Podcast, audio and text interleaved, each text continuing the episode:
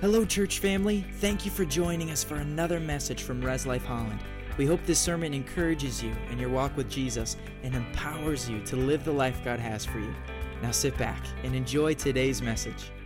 We have been uh, teaching this week, or this, this past week, we started teaching through James. And as I shared with people last week, um, most of the time I've been doing messages, topical messages, where we would talk about forgiveness and we would bring in a bunch of what the Bible says about that. We'd talk about um, faith or different things. What we're doing right now is we're working through James, and we're just going where the book of James goes. So our topics um, vary a little bit, and it's been exciting. We had a great week last week. If you didn't um, catch it, you can find it online. But we got as far as James 19, 1 19. And here's what it says there it says, My dear brothers and sisters, take note of this. Everyone, who? Everyone, Everyone should be quick to listen, slow to speak, and slow to become angry, because human anger does not produce the righteousness that God desires. Therefore, get rid of all moral filth and the evil that so prevalently uh, that is so prevalent and humbly accept the word planted in you, which can save you. Few things stand out. First of all, that scripture that says that displays of human anger do not produce the righteousness of God. This is, this is an important reminder for us because many times we, we actually rationalize and think, well, if I if I don't display my anger, how will they know? If I don't do this, won't they maybe not change or react? But God says there is a better way. He says that displays of anger, human anger, do not bring about the results that He wants. And it's a, it's a trick that the devil tells us that says, you know, if I don't explode, they won't care. If I don't threaten, they won't respect me. I washed the oil off my fingers with the baptisms, and now I can't separate the page. God, interestingly enough, he did design anger. The Bible says in Ephesians 4:26 it says, "In your anger do not sin." Some of us come from different extremes. We've talked about this before. There's the center of the road, and then the enemy wants us in one extreme or the other. He doesn't care which ditch you go off. His goal is to get you off the right path. Some of us think every display of frustration or anger is wrong. Others think that any display of anger that's a reaction to something wrong that someone else did is justified. The Bible says, In your anger, do not sin. Do not let the sun go down on your wrath. Anger is not meant to be someplace that you stay. Righteous indignation comes as a result of something that has been done wrong. We see something, we're indignant, we're like, that shouldn't be. That's unfair, that's unjust, that's unkind, that's rude, inappropriate. That's a crime. But the Bible says, don't let the sun go down on your wrath. What he's saying is, we, we can be stirred to action because we see that something's out of place. But if we stay in an angry place,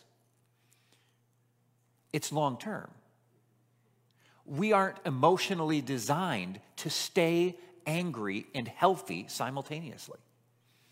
If we stay angry over time, God says, that's, that's not what I designed this for at all. It should be short lived and infrequent. the Bible says slow to anger. It doesn't say never be angry, but be slow to anger. Ephesians, or excuse me, Isaiah 55 says this So will my word which goes out of my mouth, it will not return to me empty without accomplishing what I desire and without succeeding in the purpose which I have sent for it. It's interesting that the Bible says, in the, the verse we just read, it says, We are to humbly accept the word planted in you, which can save you. God's word, just say this with me God's word is, powerful. There is power in God's word. The Bible says it can save you. But it's interesting that it says you must humbly accept the word planted. You can, I'm going to say this, you can resist the transformational power of God's word by not giving it authority in your life. Many of us imagine that anything supernatural is automatic and will force itself on us. We think, well, if God wants me to be blessed, He'll bless me. If He wants me to be healthy, He'll make me healthy. If He, if he wants me to, you know, whatever, if He wants me to have good complexion, then I won't get a sunburn. We have this mindset that whatever is supernatural is automatic. But I want us to consider Scripture regarding that. He said that we must humbly accept the Word. And if we humbly accept it, it's capable of saving us. Think about the woman with the issue of blood. Did she experience a miracle? If you remember, this is the woman who had a problem that no doctor could solve. And she went to Jesus and, and said, the Bible says that she said to herself, If I could touch the hem of his garments, I know I would be saved or healed. And she did. She reached out, and Jesus didn't even know she was there. Remember the story? He says, Wait, someone touched me. And his disciples are like, Well, you're in a crowd of people. Of course, someone touched you. And he said, No, I felt virtue go out of me. Something just happened. Who was it? And she says, Well, that was me. She took action and received a supernatural healing. The paralytic who was lowered through the ceiling in to interrupt Jesus' sermon was healed. The blind man who called out to Jesus, so much so that the people were trying to, to, to shut him up, he was healed. These are examples of people who engaged and received their miracle. Jairus. Do you remember the story of Jairus? Jairus had a daughter who was sick. He believed that Jesus could heal his daughter, and he, he goes and he finds Jesus and he says, Hey, would you please heal my daughter? And Jesus responds and says that he had great faith.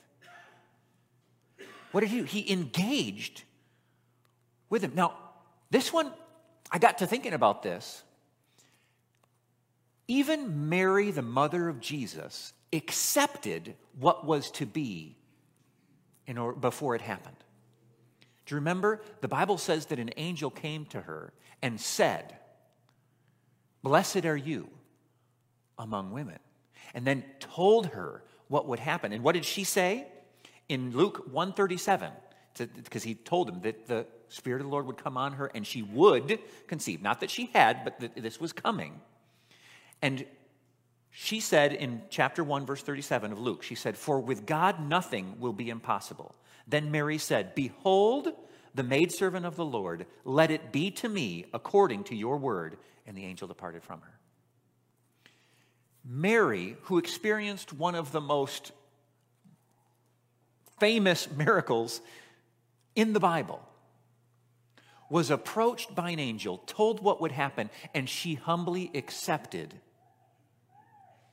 the word of the, of the Lord. She said, Let it be unto me.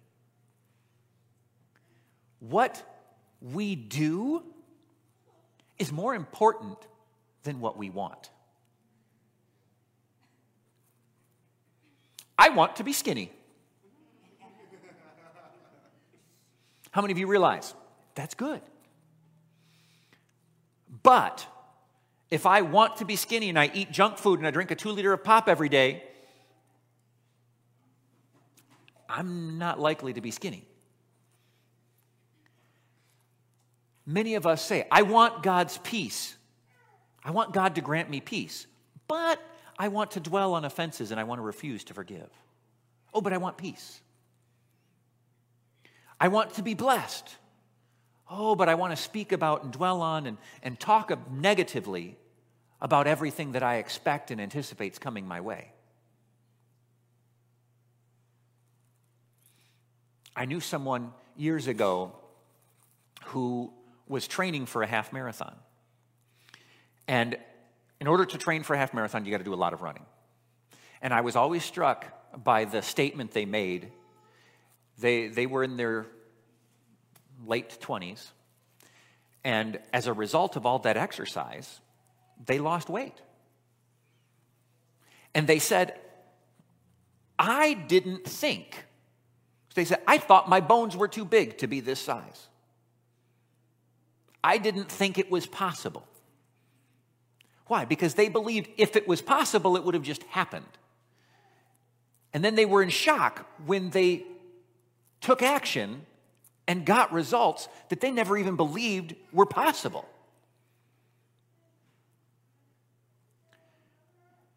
Accept humbly the implanted word. We see the parable of the sower. Do you remember that when the Bible says that, that the seed was like God's word? And then it says that some fell on good ground, some fell on stony ground. Remember, some fell among thorns. Some fell on good ground where it initially took root and began to grow up. And then what does the Bible say? It says that it was choked by the weeds. And, and we've shared an entire message on this.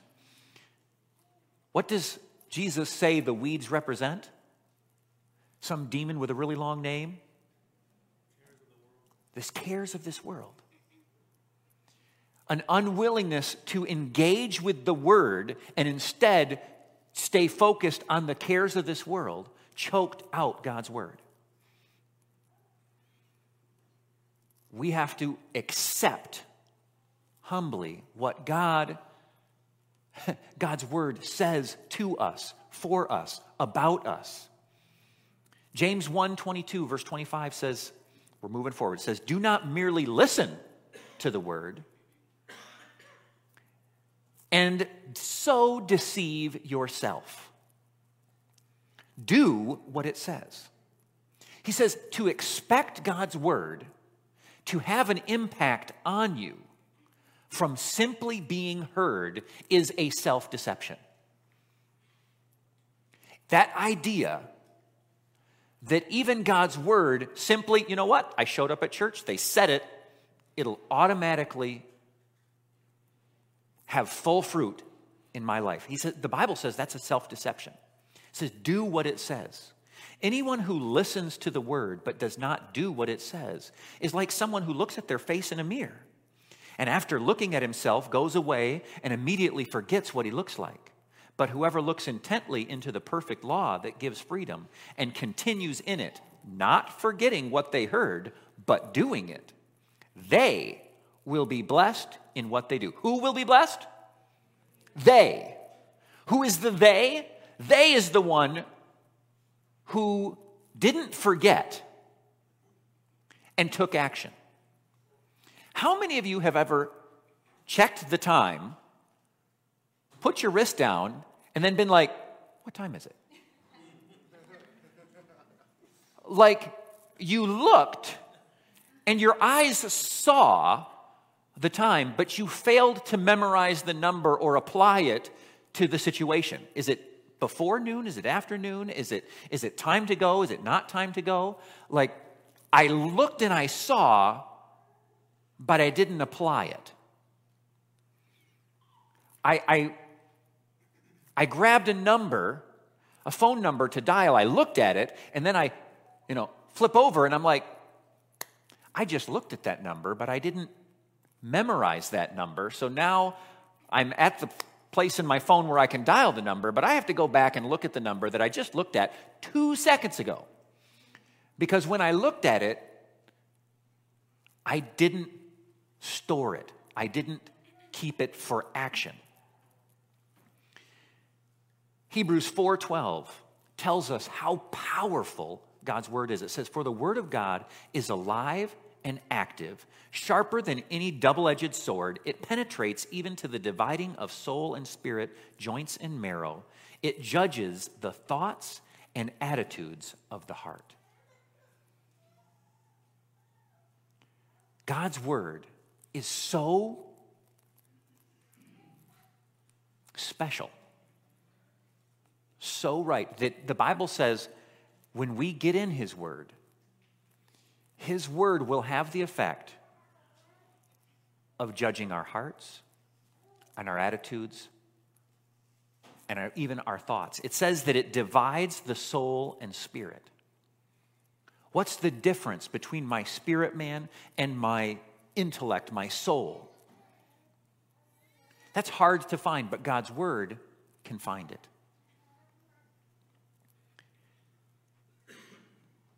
The, the first thing. So, James 126, next verse. He just talked about don't deceive yourself. He talked about doing what you reacting, not just hearing, but doing. And then the next verse says, Those who consider themselves religious, yet do not keep a tight rein on their tongues, deceive themselves. Now, when he just got done talking about deceiving yourself like three verses ago, and he said, If you only listen and don't do, you've deceived yourself. Then he says, Those who claim to be following God, but don't let that affect their tongue, they deceive themselves. He says, You deceive yourself, and their religion is worthless. Pretty strong words. Religion that our God Father accepts as pure and faultless as this look to after orphans and widows in their distress and to keep one from being polluted in the world. The first thing, the first thing that God's word should affect is our mouth. If I believe God's word, it should affect my mouth. If I don't allow what I read, what I learn, what I hear, what God's Spirit uh, says to my own heart, if I don't allow that to affect how I speak, James says, you're like looking in a mirror and turning away. He says, it has to affect your mouth. If you don't let it affect how you speak, you are deceiving yourself. Yes, it also affects how you act, it affects how you treat others. The Bible says that, that we should be treating the orphans and those in need and responding. And yeah, we, we recognize that. Some of us kind of have skipped that first part. We're like, oh, I'm a good Christian. How do you know? Well, because I give to this thing and I, and I volunteer at this place and I, I do this, and that's all good. But it's interesting that that's the second thing that the scripture says will be affected, not the first. The first thing is going to be my mouth. 1 Peter 4 10 through 11 says, Each of you should choose should use whatever gift you have received to serve others as faithful stewards of God's grace in its various forms. If anyone speaks, they should do so as one who speaks the very words of God. As a Christian, we read God's word, and then He says to us that He empowers our speech. He says, When you talk, do so as if they're the very words of God. A lot of times, there's a lot of things that we're willing to say that we wouldn't want God to say. How many realize that? Like, I bet you I'm going to get laid off. Well, I mean, when you say it, you're kind of like, whatever. But you, what if God came down? Bet you you're going to get laid off. You'd be like, no, don't say that. God says that our words should be treated as though they matter. My, my, some of my boys were asked to get out the BB guns yesterday. And they, they had some friends over. One of them also had a BB gun. And so we're going over, you know, hey, what do you do? How, what are the safety pr- protocols with a BB gun? And if you've ever used a BB gun or any kind of gun at all, top rule is never point it at anything you aren't willing to shoot. That means if you have a gun, it does not matter whether you pull the trigger or not, you don't point it at your buddy. You don't say, oh, well, I didn't put a bullet in it yet, I can still point it at you. Gun safety says no matter what, whether you intend to pull the trigger or whether you don't, you do not point it. One of my friends growing up, his father was cleaning their gun in the basement. The gun was empty. Okay? You saw the air quotes if you're listening online. The gun was empty. And he was sitting in the basement he was watching, I think it was like a Western with the shooting, shoot him up and whatever, and he's down there cleaning the gun. And got excited about the movie. He's holding a gun, so he pulls it up, points it at like the bad guy behind a rock, and just pulls the trigger. Shot his television set. because it was loaded and he didn't realize it. He, he broke the cardinal rule of gun safety. Don't point at something you're unwilling to shoot. Fortunately, it was just the television set. But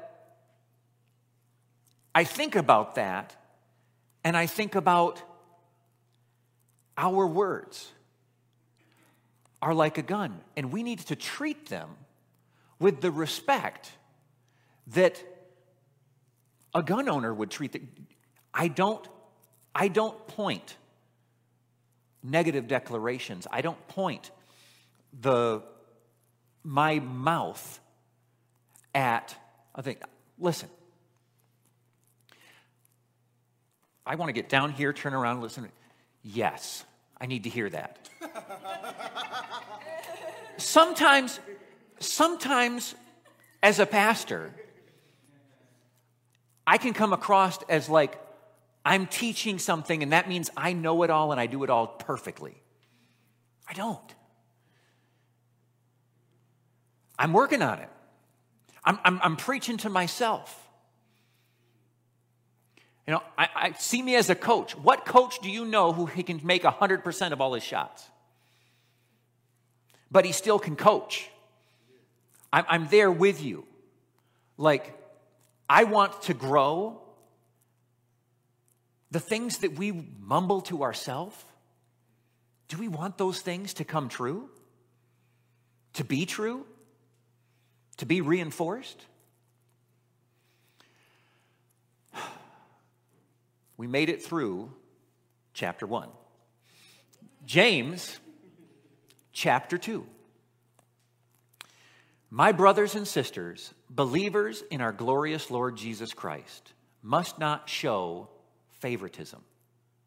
Suppose a man comes into your meeting wearing a gold ring and fine clothes, and a poor man in a filthy old clothes also comes in. If you show special attention to the man wearing fine clothes and say, Oh, here's a good seat for you, but you say to the poor man, Oh, you stand over there or sit on the floor by my feet. Have you not discriminated among yourselves and have become judges with evil thoughts? Wow. So, he says we are not to be discriminatory, to be prejudice. The word favoritism is actually implies like prejudice, predetermined favoritism. Why, why did he use the example of a rich and a poor? The rich person, he says, You had evil thoughts. What was his evil thought? I submit to you, he was probably thinking, you know what? I think this guy can offer me something can do something for me, can benefit me. This guy, I don't see how he can benefit me. Put him aside.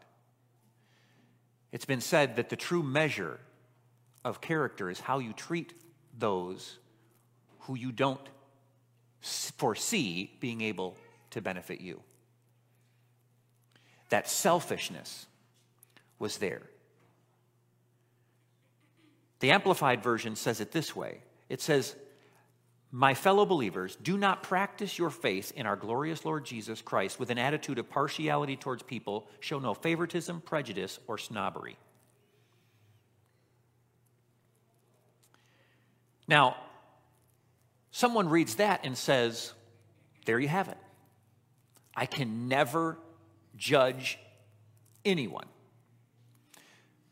But we look at the scripture and it says, Matthew 17 says, Beware of false prophets who come to you in sheep's clothing, but inwardly are ravenous wolves. You will know them by their fruit. It's interesting that in scripture we're told not to be prejudiced, but we're also told to recognize false prophets by their fruit. What is the difference between prejudice and discernment? Prejudice starts with pre. Prejudice is based on things that are not fruit. I was a loan officer for a number of years. It was absolutely 100% completely illegal for me to discriminate against someone for their age, their gender, their race, their color, their national origin, or because of the fact they received public assistance. It was the law. As a loan officer, if someone came to me and said, I want to borrow money for my house, it did not matter how old they were, if they came in 117 and said, I'd like to get a 30 year mortgage. okay. It was against the law. I could not determine, you know what, I'm not going to give it to you because I don't think you're going to, you know, be around for 30 more years. Against the law. If someone was, whatever their race was, whatever their gender was, those things, it was completely illegal but if they had no income, no employment, bad credit, or the property they wanted to buy was bad in some way, I had to deny it. I was not allowed to discriminate against those things that were not a part of what was deemed to be discerned. you know what? If this person refuses to pay, if they if every loan that they've ever had, if every credit card they've ever had, if they've just not bothered paying, therefore they have a really low credit score, you have to say to them, I'm sorry. And what I would say to them is, hey, this is how you can improve your credit score. Come back. But there are things that are not fruit race, gender, age, income, national. These things, we are, we are not to judge someone. Think about the time when this was written. This was written at a time when your national origin, when, when all of that was huge. Like, we think that we live in a racist society, and there is examples, there are examples of racism to be found. But the Bible was written at a time when, like, it was, the lines were drawn in the sand. The Christian church was like radical. There are rich people and poor people in the same room listening to the speaker as if they are equal. And then there's, there's Gentiles and Jews, and they're just like hanging out like like they're the same. And and then there's there's men and and women. Like women are like what? Like that is what was he says don't judge by those things. We we are called to discern fruit and recognize that. It, there's the famous, the, the famous tattoo or saying that says, Only God can judge me. Over the week, I was like, I wonder if I can find anything. I, I put that in, and the first one that came up was, Only judge can God me. And someone had that like tattooed huge on, on themselves, and it had, it had messed up. I understand the concept that the ultimate judge is God, but we are called to be discerning, but not prejudice. Prejudice, saying, because of the socioeconomic status that you have, I don't expect. Because of your color of skin, I don't anticipate. Because of your age, I don't expect, believe, I don't think that you can, because of your gender, because of. No! That is wrong. The Bible says in 1 Samuel 16, 17, it says, Man looks at the outward appearance, but the Lord looks at the heart. We as Christians should be free, intentionally reject prejudice. We don't judge people by the status that they have, by the, the income that they have, by their gender or race or nationality or culture. We judge them by their fruit. We see, we let them say, none of that other stuff mattered. I'm not going to prejudge you, prejudice. I am going to welcome you in, and I will discern based on your fruit how I should interact. If, the Bible says um, that bad company corrupts good morals, right? You are to avoid bad company. How do you determine bad company? If you can never judge anything or anyone. No. You, you, you can, if, if someone is bad company, they're bad company. But they're not bad because of where they were born. They're not bad because of what they look like. None of that. James 2, verse 5 through 9. Listen, my dear brothers. Well, actually, that's as far as we're getting today. We'll get there. Two, yeah, we got barely into. We're, we're done for, for the day. Our time is up. I expected to hit a lot more. We'll get, we'll get to a lot more next week.